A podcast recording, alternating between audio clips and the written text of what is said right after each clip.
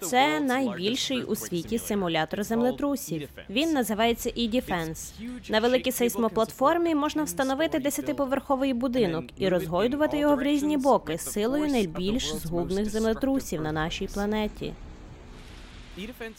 На цьому симуляторі провели більше сотні тестів, відтворили вплив найрізноманітніших підземних поштовхів. Все, щоб зрозуміти, як зробити будівлі більш стійкими.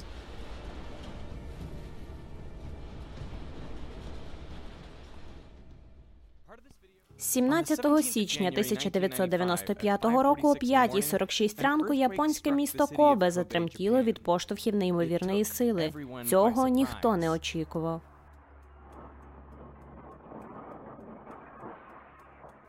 Японія знаходиться в одному з регіонів з найбільшою сейсмоактивністю. Під нею розташовується стик чотирьох тектонічних плит. А в таких місцях відбувається 90% всіх землетрусів, і всі вони з найбільш сильних. Але Кобе далеке від небезпечних локацій. Землетрус, від якого воно постраждало, викликав древній внутрішньоплитний розлом по суті тріщини, і що утворилися не на межі тектонічних плит. Близько тисячі років розлом не викликав жодних підземних поштовхів, і місто на них не чекало. Ми повідомимо подробиці, як тільки вони стануть відомі. Будь ласка, зберігайте спокій. Магнітуда землетрусу складала 6,9, зовсім мало не дотягнувши класифікацію до дуже сильного. Проте в результаті загинули понад 6 тисяч людей. Ще 300 тисяч залишилися без дому. Понад 80% загиблих втратили життя через обвалення будівель. Загальні збитки від землетрусу оцінили у 80 мільярдів доларів. Після цих подій уряд організував конференцію про попередження наслідків землетрусів. Там і було ухвалено рішення побудувати найбільший у світі симулятор землетрусів. Продюсер Петро вирушив подивитися на нього на власні очі. Отже, зараз ми заходимо до будівлі, де розташований найбільший у світі симулятор землетрусів. Там готуються провести випробування. На сейсмоплатформі встановлені вісім бетонних конструкцій. Зараз її запустять, і ми побачимо, які ж виявляться міцнішими за інших. Імітуватимуть землетрус, який стався 18 травня 1940 року. Його магнітуда становила близько семи. Це один із перших землетрусів, про який збереглися сейсмічні дані.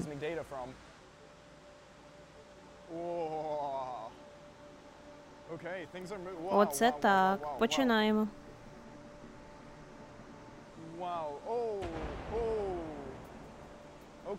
Ось як дуже добре, чудово спостерігати, як швидко і далеко може переміщатися така величезна конструкція. Перше випробування, за яким я спостерігав, було планове. Вмикали білий шум. Білий шум це виходять різні частоти, низькі та високі, все, що між ними впереміж. Так, виглядає так серйозно, відзначають хвилину до старту, потім зворотний відлік.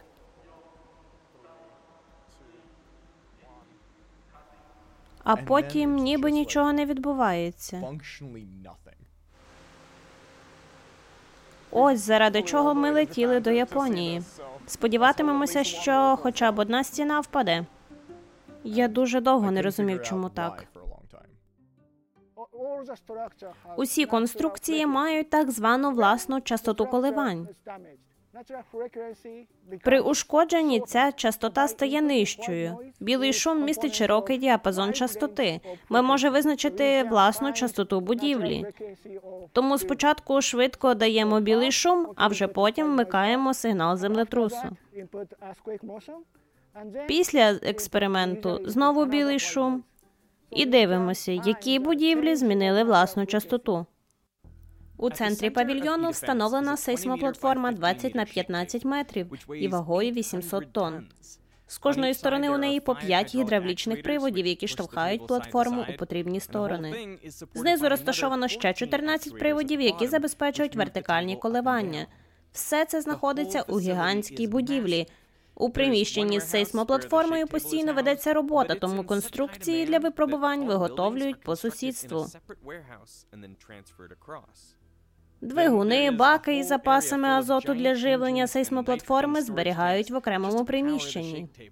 Ого, двигун просто гігантський. Все це дозволяє вченим ідеально відтворювати умови землетрусів минулого і відстежувати, як руйнуються різні будівлі. Сейсмоплатформа витримує масу до 1200 тонн і може трясти її в різні боки з прискоренням до 15 метрів за секунду. Це більше ніж півтора же.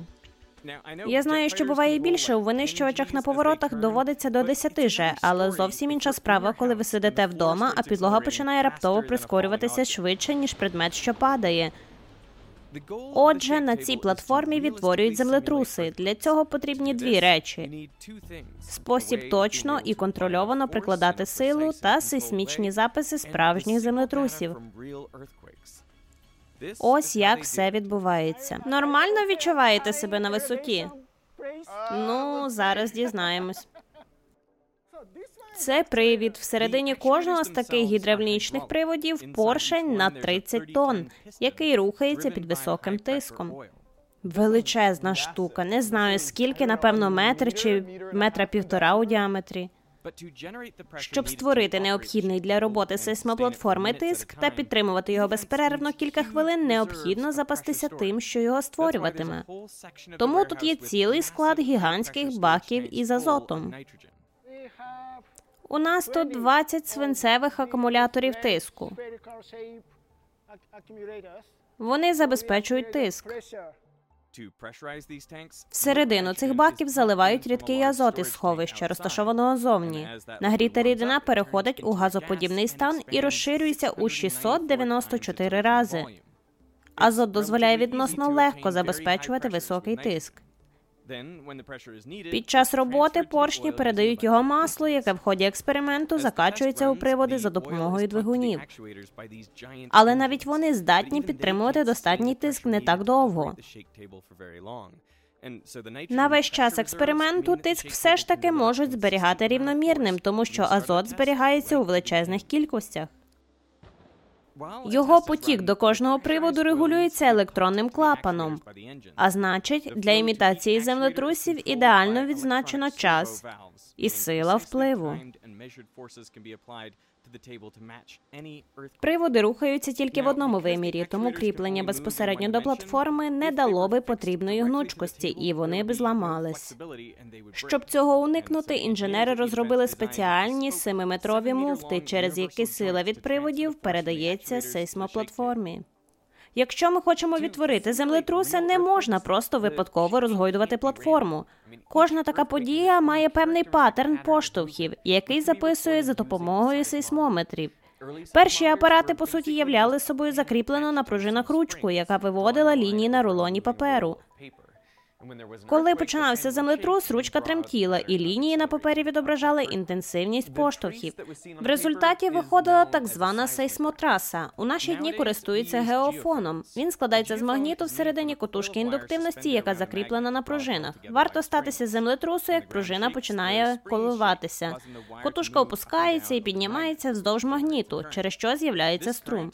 З допомогою струму і записується сейсмотраса, щоб отримати тривимірне уявлення про сейсмічні хвилі використовують три кутушки, кожна з яких орієнтована по одному з напрямків. Потужний землетрус вимірюють за шкалою магнітуд. Для людини відчутні землетруси приблизно в мільярд разів слабші, ніж найпотужніші, зафіксовані за історію спостережень. Тому шкала магнітуд логарифмічна. Збільшенням на одиницю позначають десятикратне посилення потужності землетрусу. Поштовхи магнітудою менше 2,5 для людини невідчутні. Таких протягом року відбуваються мільйони і фіксують їх лише геофонами. При магнітуді понад 6 можуть постраждати будівлі, але таких набагато менше всього кілька сотень на рік по всій планеті. Великий чилійський землетрус 1960 року найпотужніший із зафіксованих. Його магнітуда становила 9,5. Через нього загинули від однієї до 6 тисяч чоловік, а загальну шкоду оцінили більш ніж у 400 мільйонів доларів США. Проте руйнівна сила землетрусу залежить не лише від магнітуди, а й від розташування його гіпоцентру. У мене за спиною Акаші Кайкіо, який до 2022 року вважався найдовшим підвісним мостом у світі. Він сполучає Хонсю, найбільший острів Японії, з Савадзі. Їх поділяє відстань майже в 4 кілометри. Між вершинами центральних опор 1990 метрів та 80 сантиметрів. Я приїхав сюди, тому що всього за кілька кілометрів. У той бік і за 16 кілометрів. під протокою знаходився гіпоцентр найсильнішого землетрусу в Кові, що стався в 95-му році. На той момент міст був ще не добудований, і хоча гіпоцентр розташовувався під ним, він можна сказати майже не постраждав. Але породи під мостом змістилися, і старий проект втратив актуальність. Його треба було допрацьовувати.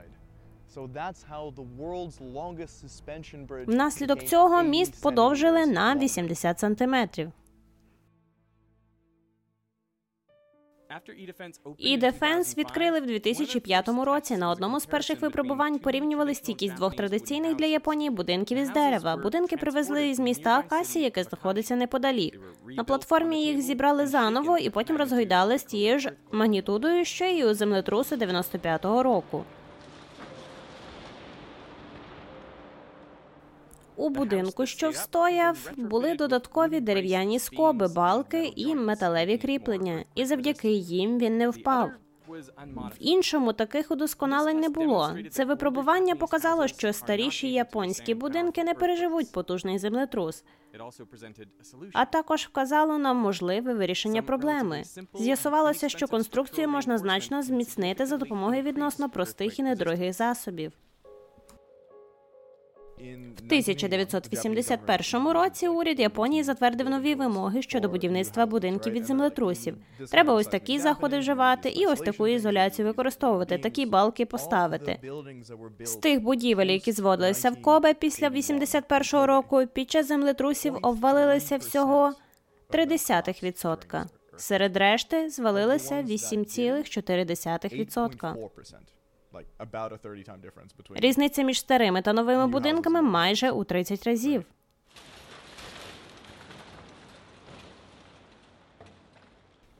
Ще цікавий момент, коли ми перший раз прийшли дивитися на випробування. Я розглядав все навколо і раптом помітив, що трохи осторонь є ціла секція з меблями. Як з Ікеа. Розкажіть, для чого це? Це щоб перевірити, наскільки безпечно буде у кімнаті. У модель будівлі ми ставимо багато різних меблів.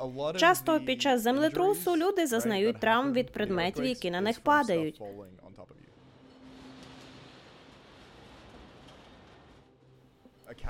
Шафа може на голову перекинутися чи холодильником придавити. Загалом що-небудь таке. Половина травм, які люди отримали, перебуваючи в будинках через те, що на них упали якісь меблі. Тому E-Defense не тільки перевіряє стійкість будівель, а й вигадує, як забезпечити безпеку всередині будинків. Наразі відтворюватимуть землетрус у Кобе. Його ще називають великий землетрус Хансіна Вадзі.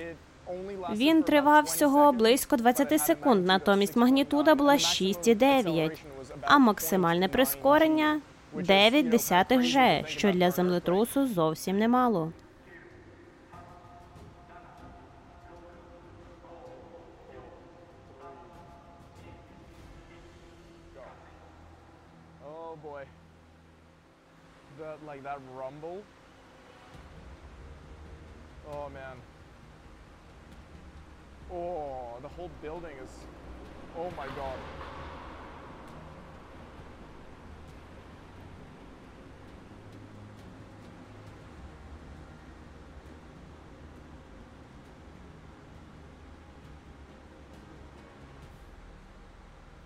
Все так швидко. Землетрус це не жарти.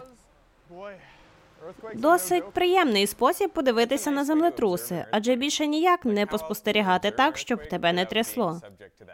Не було ще такого, щоб комусь пощастило подивитися на землетрус у Кобе на власні очі, але збоку. Під час землетрусу в Кобе ми зафіксували дуже інтенсивні, але короткочасні коливання.